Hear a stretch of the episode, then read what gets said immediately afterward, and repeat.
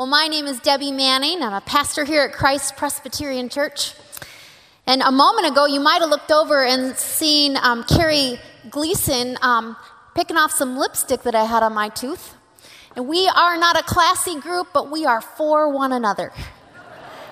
I'm so happy to be here with you guys. We are in our elemental series, God All Around Us, and we're taking a look at God's unique presence in the elements. So, so far this summer, we've talked about experiencing and hearing from God through water, through fire. Last weekend, John Mitchell talked about through the wind. But today, we're going to hear about how God speaks to Job through the storm. I can't think about storms without thinking about the first storm experience that I experienced with my husband when we were first married. We got married at 21, and about a year into our marriage, we pooled our money, came up with $1,000, and we bought our first car. There it is. It was 1982, and this was a 1970 Toyota Corolla. We loved this car. And despite the fact that every night we had to take the battery out and haul it upstairs to our apartment and plug it in, and despite the fact that it didn't have a handle for the stick shift and we stuck a hockey puck on there, we thought we were so cool driving around in our Toyota Corolla. But a couple months into this car, we took it on a trip from Minneapolis to Columbus, Ohio. That's where my family was living at the time. And we hit storms.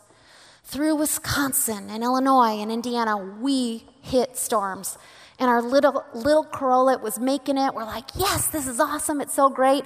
And we hit Ohio, and things start to clear and we're just a few miles from my parents' home. And unbeknownst to us, there had been a little flooding. And we hit this sort of uh, little valley in the road. And as we hit it, there's about a foot of water.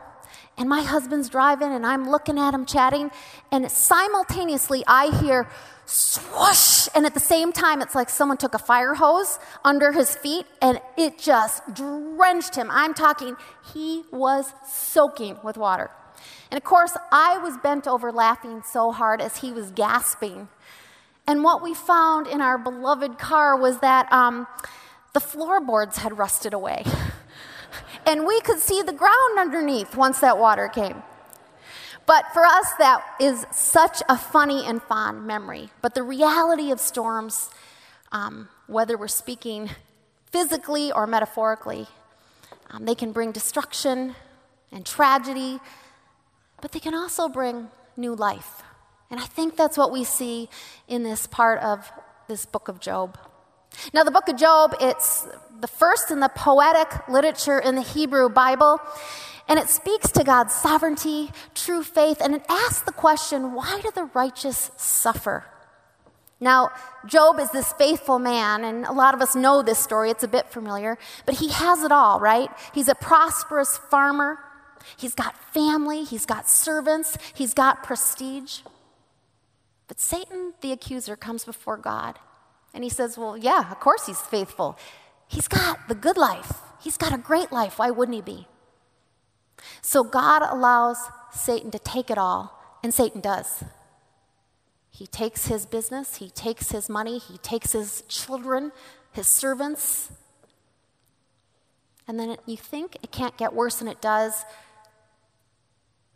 Satan goes ahead and he puts all these painful sores all over Job's body.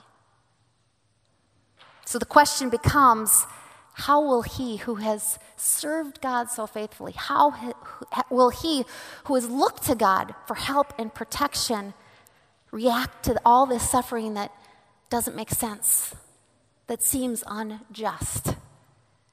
Will Job remain faithful? And for 35 chapters, Job's friends surround him. And they try to answer this question of why the righteous suffer.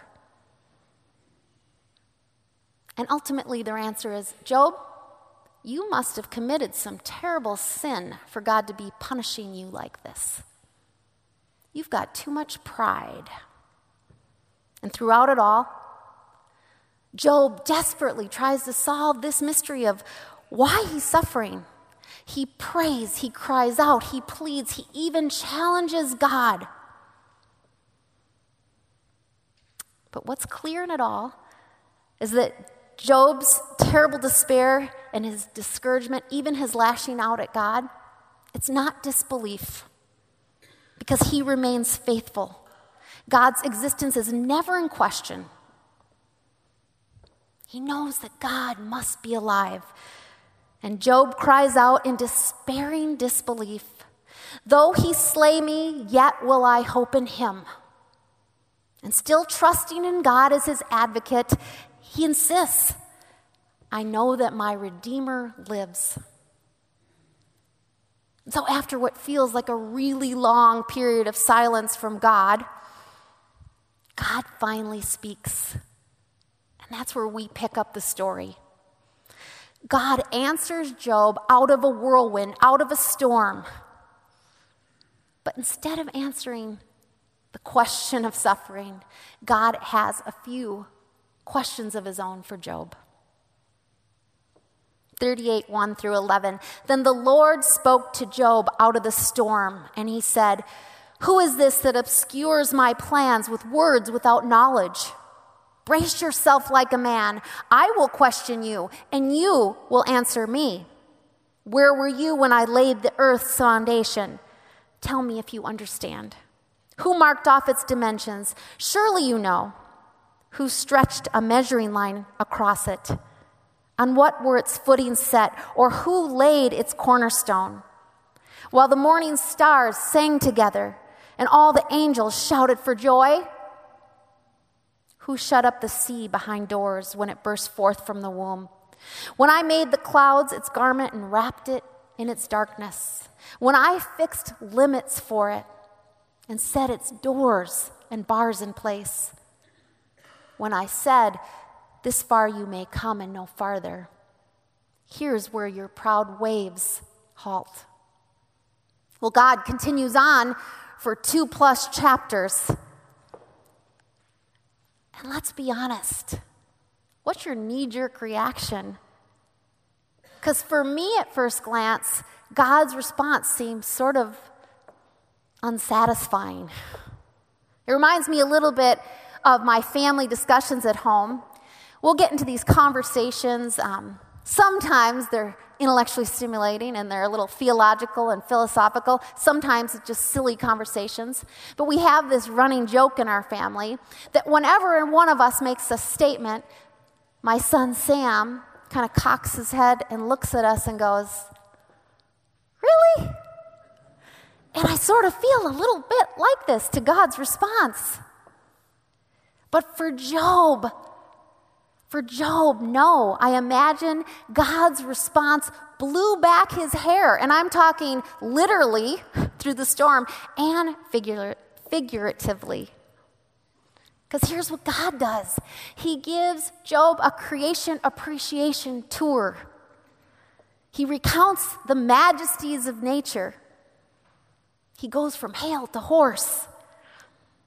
And what's demonstrated is God's awesome, incomprehensible, mighty power. God has all the forces of nature at hand, and He's the master of the storm. Philip Yancey wrote in his book, Disappointment with God, this when he was speaking about what God's point to Job was. Until you know a little more about running the physical universe, Job, don't tell me how to run the moral universe. You feel a little bit like you want to go, bam! That's crazy. So, God, in this passage, what he does, he addresses Job and he calls him to prepare himself.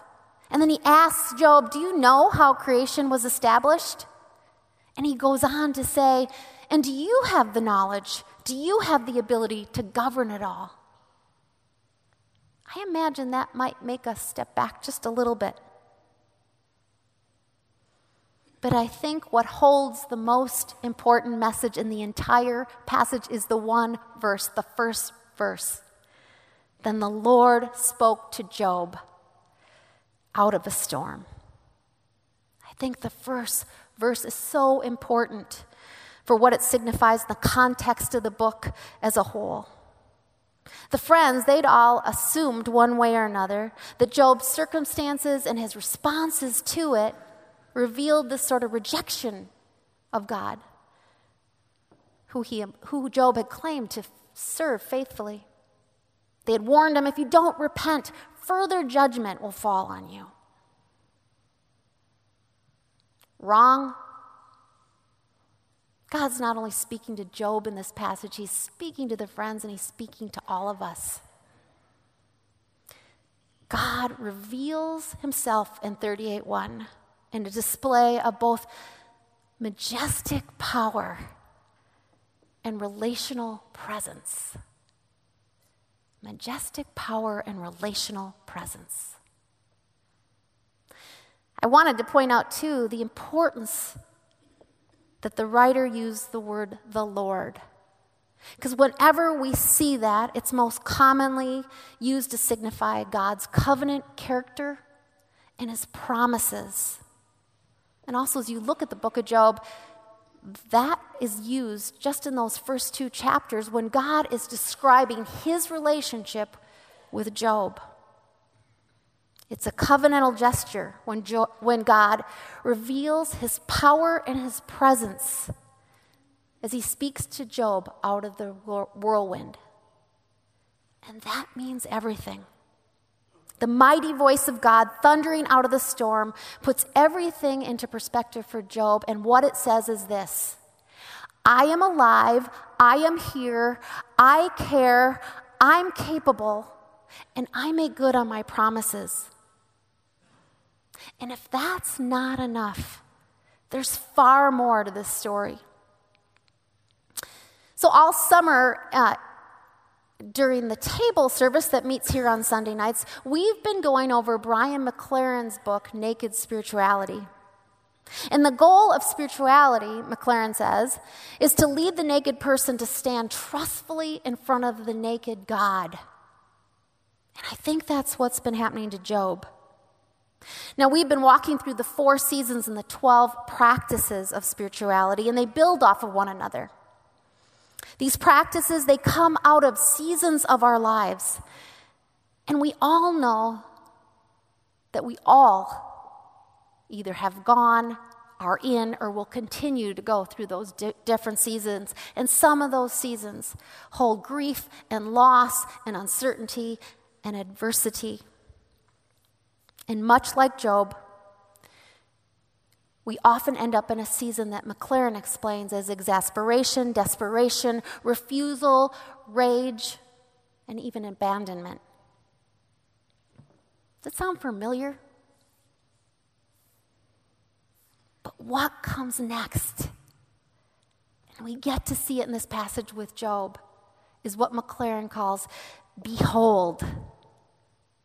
Behold the experience of wonder and deepening by seeing. And for Job, God speaking to him out of the storm became a behold moment.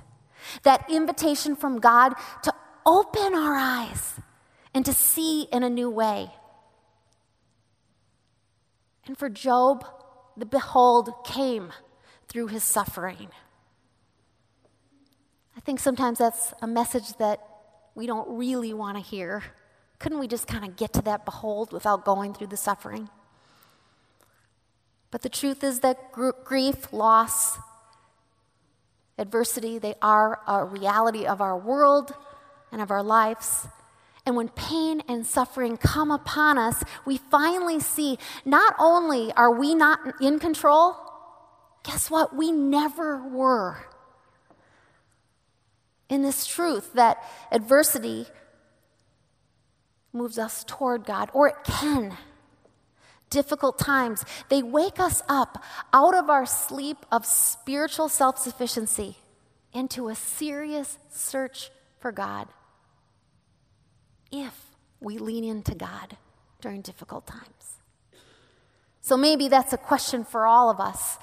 When things come our way that are hard, are we leaning in or are we leaning away?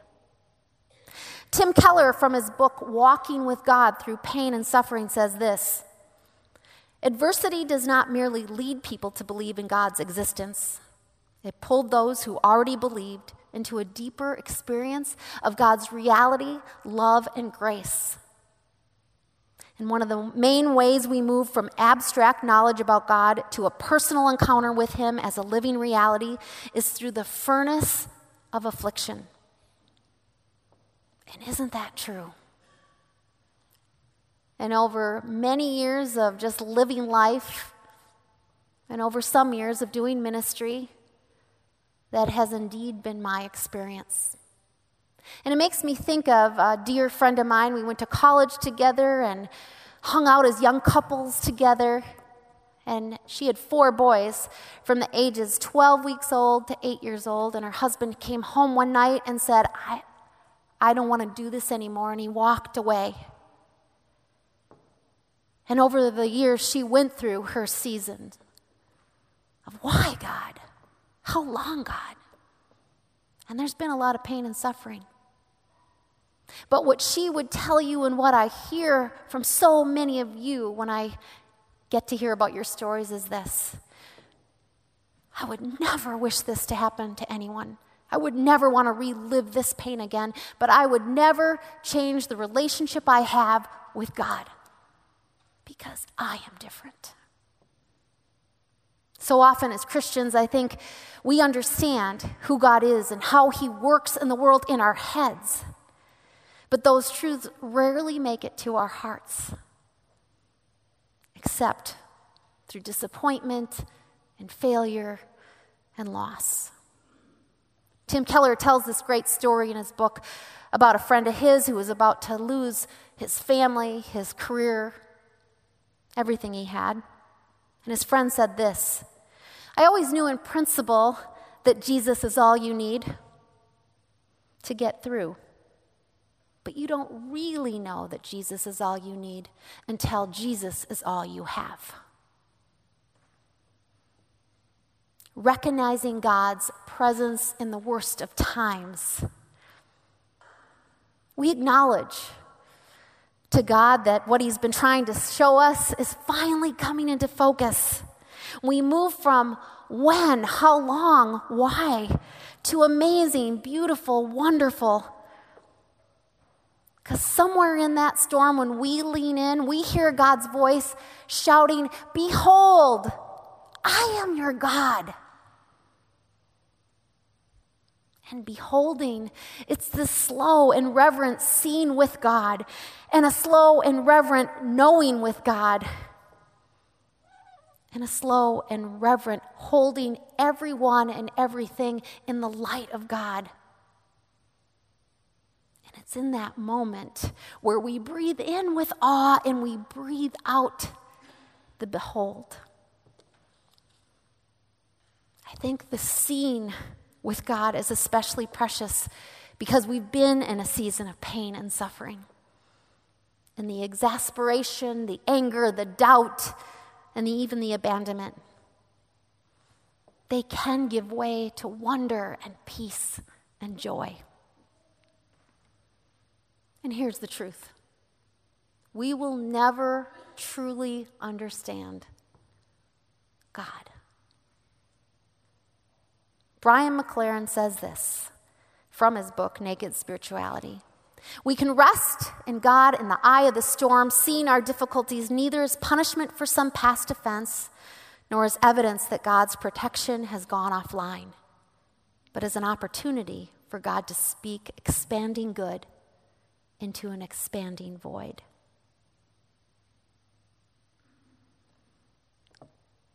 I think what Job teaches us is how big and how great God is. After hearing God's argument, Job finally gets it. And he says, Surely I spoke of things I did not understand, things too wonderful for me to know. And throughout Scripture, we see that God brings fullness of joy, not despite suffering, but through suffering. Just as Jesus saved us, not in spite of, but because of what he endured on the cross.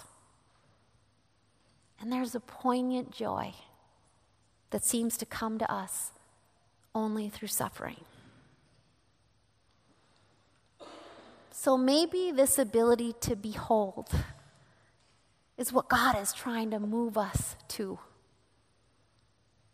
We all have our behold stories, don't we? I think about last summer, it was a year ago last June. A young woman from this church was diagnosed with cancer, and I was asked to walk alongside her. And so I would visit her at her home. They thought she had two to three years to live. About six weeks into it, it became apparent she only had weeks, if not maybe a month to live. I'll never forget, almost a year ago right now, sitting around uh, her kitchen table with her husband and her nine year old and her 11 year old and her 16 year old, and telling the children that mommy was really sick and that she was getting ready to leave this world and to enter her heavenly home with Jesus just a few weeks after that. I was at a fabric store of all places with my daughter who was about to get married. And we were buying all this tulle because we were going to decorate those pews. That's that white kind of chiffony stuff. And while I'm there, I get a call from the husband of this woman dying. And he says, Debbie, Cynthia just passed away. Could you please get over to the house? So I hopped in my car, left my daughter at the fabric store.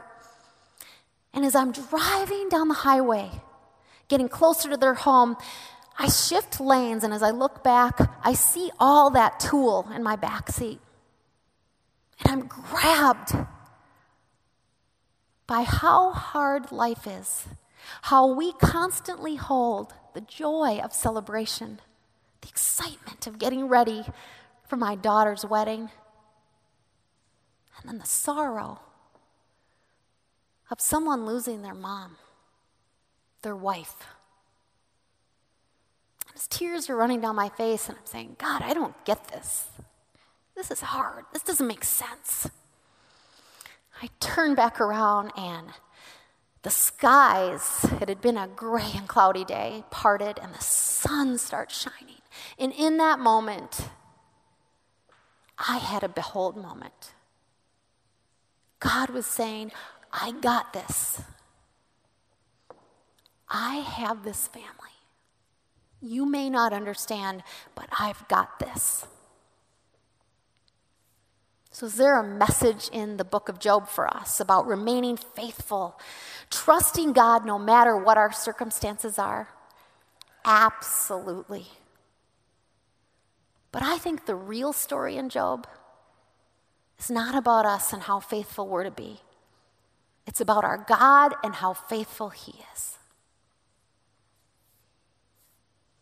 Then the Lord spoke to Job out of a storm. And in that moment, God revealed His presence, His power, and His promise. God was saying, I got this, Job. I got you. Together, let's watch this, and we can hear more of what God said to Job in this beautiful poetic book in chapter 38.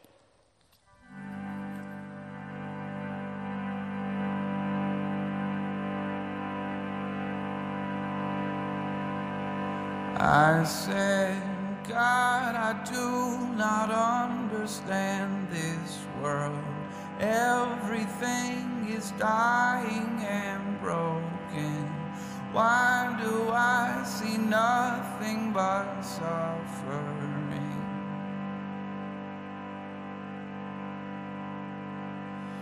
God, I'm asking, could this be your plan? Sin has taken hold of this whole land. Will you not say anything else to me?